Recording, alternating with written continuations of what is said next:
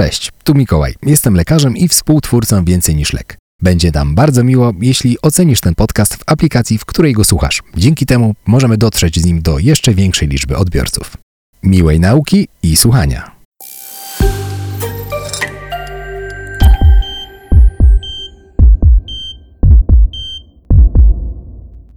To jest edukacyjny podcast Więcej niż lek. Słuchaj i lecz świadomie. Dzień dobry. Jak się pan nazywa? Dzień dobry, Henryk Kosta. Pan Kosta. Dobrze. Y, Co pana sprowadza do przychodni? Normalnie chodziłem do pani doktor do gabinetu numer 6, ale teraz jest na urlopie. No dobrze, rozumiem. Ale co się dzieje, że pan dzisiaj przyszedł? A no byłem kilka y, tygodni temu właśnie u pani doktor z podszustki. Mi się ten kaszel tak ciągnie i ciągnie. No i ta, jak to się nazywa? E, rwa barkowa. To Mhm. coraz bardziej rwie. Rozumiem. E, A od kiedy się panu ciągnie ten kaszel? Mm, No tak, od, od tego zapalenia płuc, które miałem trzy miesiące temu. Mhm. Dostałem antybiotyk, miałem się zgłosić do kontroli, zrobić prześwietlenie. Przyznam, że no nie poszedłem. Było lepiej, ale teraz znów jest gorzej. Mhm. No rozumiem. A proszę mi powiedzieć, czy ten kaszel jest suchy czy mokry? Powiem tak, ja to mam poranny kaszel od bardzo dawna. Wie pani doktor, papierosy to chyba ten kaszel palacza. Mam rację, pani doktor? Tak mówią w telewizji. E, no, a od niedawna odkrztuszam taką brunatną flegmę. Nie wiem, czy to krew, czy co. A, to niepokojące. Nie powinno się tak dziać. Gorączkuje pan? E, nie, raczej nie. Nie wiem, nie mierzyłem temperatury. A może jakieś duszności albo bóle w klatce piersiowej się pojawiły? Nie, nie, raczej też nie. A czy coś pana boli? Może głowa, brzuch? No, pani doktor, ten bark najgorzej. Kości mnie bolą, raz noga, raz ręka, innym razem plecy. Mhm. Ja myślę, że to przez wiek. A ten bark, w którym miejscu pana boli? No tak tutaj, cały, Mhm. Głównie jak ruszam. Ale nie uderzyłem się ani nic, no, mówię pani. Mhm. E, czy pogorszyła się panu w ostatnim czasie tolerancja wysiłku? Męczy się pan bardziej przy wchodzeniu po schodach? Nie, nie, nie zauważyłem, ale raczej mało chodzę. A schudł pan w ostatnim czasie jakoś niezamierzenie? A wie pani, no faktycznie, spodnie zrobiły się luźniejsze i rzeczywiście schudłem jakieś chyba z 10 kilo w ostatnie pół roku. Ucieszyłem się, bo brzucha było za dużo. Ale rozumiem, że nie odchudzał się pan. E, nie, nie, nie. Ale wie pani co, stresu miałem dużo. Dom sprzedawaliśmy. W badaniu pacjent w stanie ogólnym dobrym, podstawowe parametry krytyczne w zakresie normy. Bark bez deformacji, bez ewidentnej patologii na podstawie badania klinicznego. Palpacyjnie niebolesny, za to bolesny głównie przy ruchach. Osłuchowo-szmer pęcherzykowy, pojedyncze trzeszczenia u szczytu lewego płuca, serce miarowe bez szmerów. Węzły chłonne nadobojczykowe powiększone po lewej stronie. Uwagę badającej lekarki zwróciło opadnięcie powieki, zwężenie źrenicy oraz zapadnięcie gałki ocznej w oczodole lewym. W RTG płuc uwidoczniono owalne zacienienie w szczycie lewego płuca z ogniskiem niedodmy. Drogi słuchaczu, zastanów się, jaka jest najbardziej prawdopodobna diagnoza. Następnie wysłuchaj omówienia przypadku. 60-letni mężczyzna pali od dziecka guzek w płucu, który zapewne w toku dalszej diagnostyki okaże się rakiem w zaawansowanym stadium z przerzutami. Tak myślę, skoro pacjent ma objawy ogólne oraz prawdopodobnie te, które wynikają z miejscowego zaawansowania.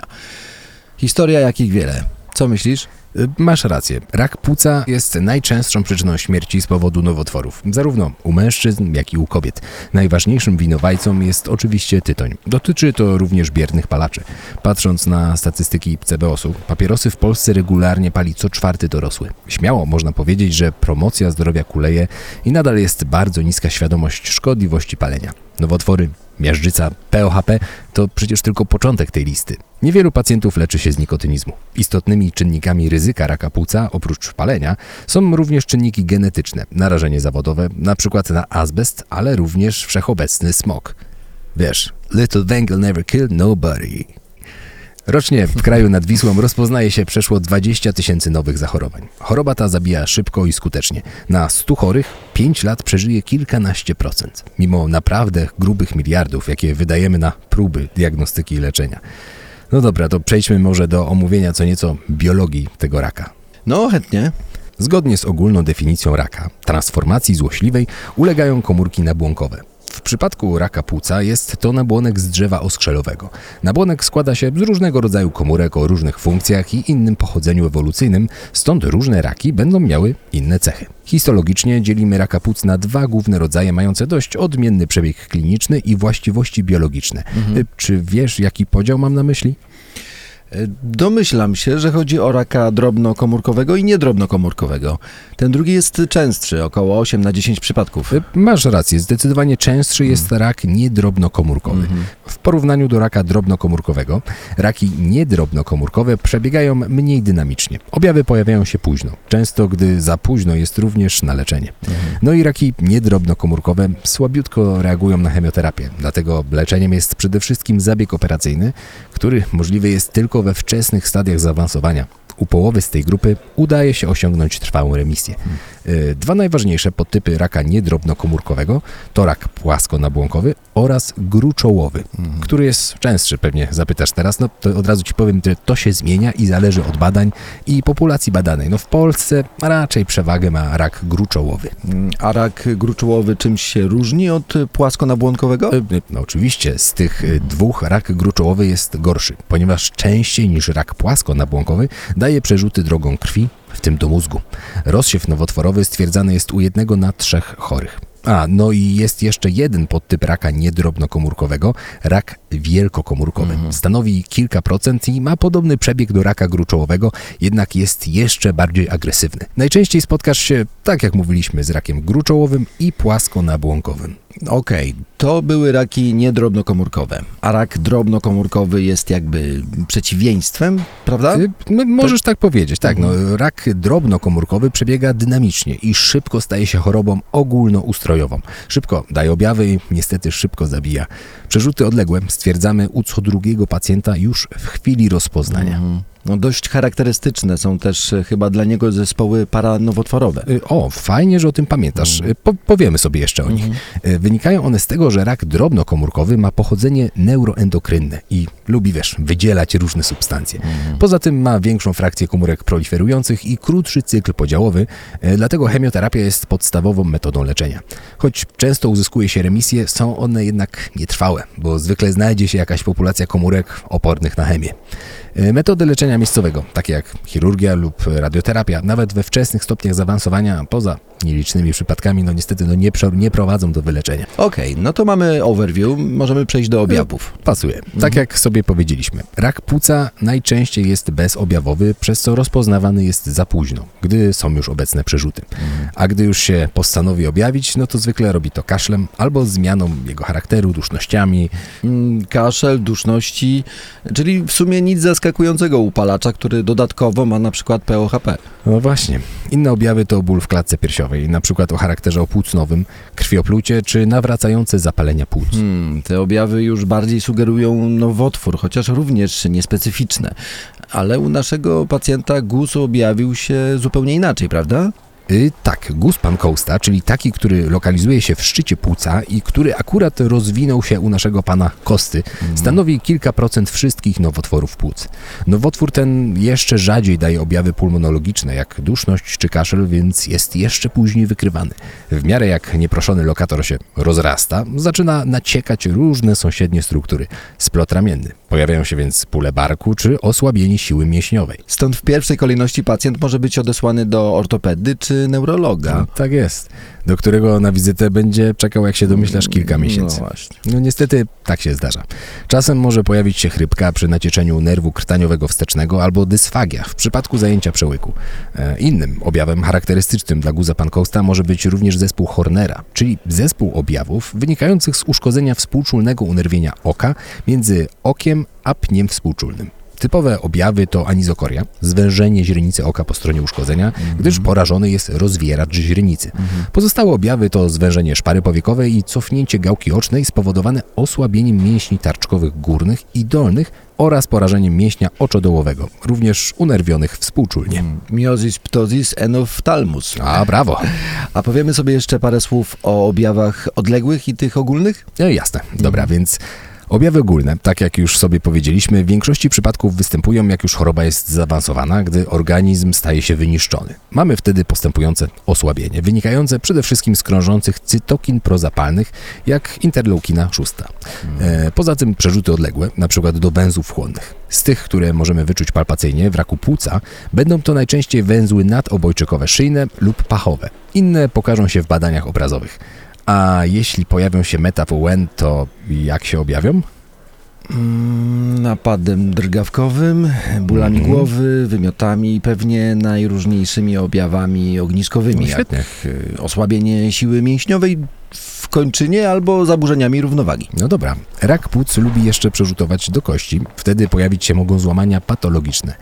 No i do tego cała lista zespołów paranowotworowych, czyli objawów niezwiązanych z miejscowym wzrostem, tylko reakcją autoimmunologiczną na krążące antygeny nowotworu albo wydzielaniem przez guza jakichś hormonów. Reakcje paranowotworowe są stosunkowo częste w rakach drobnokomórkowych. Powiedz mi, czy znasz jakieś zespoły paraneo? Oczywiście. No, to dawaj. Czekaj, y, SIADH. Zespół nieadekwatnego wydzielania wazopresyny. Okej, do najczęstszych zespołów paraneo należy właśnie SIADH. Nadmiar wazopresyny nasila zatrzymywanie wody w organizmie przy normalnym wydalaniu sodu, czego skutkiem jest hiponatremia, hipoosmolalność osocza, no i duża osmolalność moczu. Zapamiętam. Powiem Ci, że ogólnie w nowotworach dość często spotkać możesz też hiperkalcemię. Jeśli pojawia się ona wskutek wydzielania peptydu paradhormonopodobnego, to nazywamy ją wtedy humoralną hiperkalcemią nowotworową. Y, Z innych zespołów paranowotworowych w raku płuca może też na przykład pojawić się zespół Cushinga wskutek nadmiaru ACTH, zespół miastyniczny Lamberta-Itona, zapalenia naczyń i choroby reumatologiczne jak na przykład twardzina. Wymieniać byśmy mogli pewnie jeszcze dość długo. No właśnie tak, dlatego przejdźmy dalej. Powiedzieliśmy sobie z grubsza objawach i myślę, że możemy przejść do diagnostyki. Mi pasuje. Mm, Chętnie dowiem się, kiedy pacjent wymaga tomografii, kiedy bronchoskopii. No, Dobra, zaraz sobie o tym powiemy, ale co na początek? Myślę, że u każdego pacjenta z podejrzeniem raka płuca, zanim wejdziemy z zaawansowaną diagnostyką, dobrym pomysłem jest rentgen klatki. Okej, rzeczywiście dobry pomysł. Jest to łatwo dostępne i tanie badanie. Może nam pokazać nowotwór bezpośrednio jako guz w miąższu płucnym lub pośrednio, na przykład poprzez niedodmę, jaką wywołuje. Czasem znajdziemy powiększone węzły wnęk i śródpiersia, płyn w jamie opłucnej, jednostronne uniesienie przepony w wyniku jej porażenia, czy zmiany wskazujące na bezpośrednie naciekanie lub nawet przerzuty w kościach. A powiedz, co gdy nic specjalnego nie znajdujesz w rentgenie? Czy wykluczasz wtedy raka? Nie, w żadnym wypadku. No właśnie, czułość rentgena dla objawowego, zaznaczam, objawowego raka nie przekracza 80%, więc nie jest to niestety idealne badanie. Kolejnym krokiem będzie więc tomografia. Dokładnie. Tomografia komputerowa to podstawowe badanie do oceny miejscowego zaawansowania nowotworu i powiększenia węzłów chłonnych. E, Z innych badań obrazowych stosuje się też PET, który pozwala na dokładną ocenę pod kątem przerzutów, a w połączeniu z tomografią pozwala na przykład na dokładne zaplanowanie radioterapii. Mm, Okej, a rezonans ma zastosowanie? Oczywiście jest przydatny w ocenie niektórych lokalizacji guza, na przykład w sąsiedztwie kręgosłupa czy w szczycie płuca. Dodatkowo wykonuje się MR głowy celem oceny, no, czy nie ma przerzutów. Mm, Rozumiem. No dobra, ale i tak, żeby postawić rozpoznanie, musimy mieć y, histpad, prawda? Y, Tak, musimy mieć hispat. Materiał do badania można pobrać podczas bronchoskopii. Pobiera się wtedy wycinki z guza lub bada materiał z popłuczyn oskrzelowych. Można też zrobić podczas tego badania biopsję pod kontrolą USG. A jeśli zmiana jest niedostępna, bo znajduje się na obwodzie płuc? No, to pobranie następuje bezpośrednio przez klatkę piersiową z wykorzystaniem biopsji aspiracyjnej cienkoigłowej, a brak uzyskania rozpoznania mniej inwazyjnymi metodami skutkuje koniecznością pobrania go bardziej inwazyjnymi metodami. Mm, Torakoskopia i w dalszej kolejności torakotomia. Zgadza się. No dobrze, powiedzieliśmy sobie, jakie są metody diagnostyki, ale nurtuje mnie, co ma w takim razie zrobić taki lekarz pierwszego kontaktu, który nie ma za bardzo narzędzi diagnostycznych do wykrywania raka płuc. Rentgen jest taki se, markerów nowotworowych z krwi na razie nie ma, objawy występują późno. No, widzisz, na chwilę obecną polski rodzinny ma niejako związane ręce. To, co może zrobić, to edukować pacjentów i leczyć nikotynizm. Musi mieć wyczulony zmysł onkologiczny, na nawet subtelne objawy sugerujące nowotwór, jak na przykład zmiana charakteru kaszlu. Może wykonać rentgen, a w razie wskazań kierować do pulmonologa, który zleci tomografię lub może od razu uruchomić szybką ścieżkę onkologiczną. A badania przesiewowe? Nisko-dawkowa tomografia płuc? Fajnie, że o tym mówisz. Rzeczywiście, są dowody, że to badanie u ściśle wyselekcjonowanych grup palaczy zmniejsza śmiertelność z powodu raka płuca. W przyszłości były próby wykonywania przesiewów w oparciu o rentgen albo badanie plfociny, ale okazały się one niezbyt skuteczne. Program wykorzystujący nisko-dawkowe TK jest jednak na tę chwilę w powijakach. Poza tym tomografia nie spełnia wszystkich cech badania przesiewowego. Nie jest tania, ani nie jest łatwo dostępna, no, przynajmniej w Polsce. Nie do końca jest też bezpieczna. Jest to jednak jakaś dawka promieniowania. E, Co jeszcze istotne, badanie to generuje dużą liczbę wyników fałszywie dodatnich, czyli różnych zmian z różnym znaczeniem klinicznym z koniecznością dalszej inwazyjnej diagnostyki lub kontroli. A jak już jesteśmy przy przypadkowo wykrytych zmianach, co jeśli pacjent nie ma objawów, a w badaniu obrazowym guzek? No widzisz, świetne pytanie, na które niestety nie dostaniesz jednoznacznej odpowiedzi. Postępowanie u chorych z guzkami płuc trzeba dopasować do okoliczności, w których je wykryto oraz do kontekstu klinicznego. Wszystko ma znaczenie. Powód wykonania badania. E, To ile chory ma lat, jakie ma objawy, jakie ma czynniki ryzyka nowotworu oraz jak duży jest guzek, no i jakie ma cechy wskazujące na złośliwy charakter w wykonanym badaniu obrazowym. Istnieje szereg wytycznych podsuwających algorytmy postępowania. Wiesz co, nie chcę omawiać tego teraz, bo to rozmowa na cały osobny podcast, jednak odeślemy naszych słuchaczy zainteresowanych tematem do wytycznych British Thoracic Society. Dobra, czy my chcemy omawiać jeszcze leczenie? Uważam, że to by było za dużo, zwłaszcza, że temat mocno specjalistyczny. Sposób leczenia określa się u każdego pacjenta indywidualnie, najlepiej w trakcie koncylium z udziałem specjalistów. Między innymi chirurga klatki piersiowej, radioterapii, onkologii, diagnostyki obrazowej.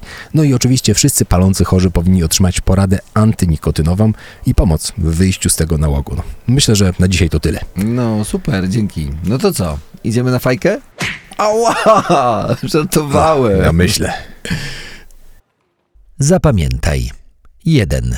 Rak płuca jest najczęstszą przyczyną zgonów z powodu nowotworów zarówno u mężczyzn, jak i u kobiet. Większość przypadków związana jest z paleniem tytoniu. 2. Ponieważ rak płuca jest skąpoobjawowy, często wykrywany jest w zaawansowanym stadium, gdy możliwości skutecznego leczenia są niewielkie. 3. Do najczęstszych objawów należy duszność i kaszel. Inne objawy mogą wynikać z uogólnienia choroby lub zespołów paranowotworowych.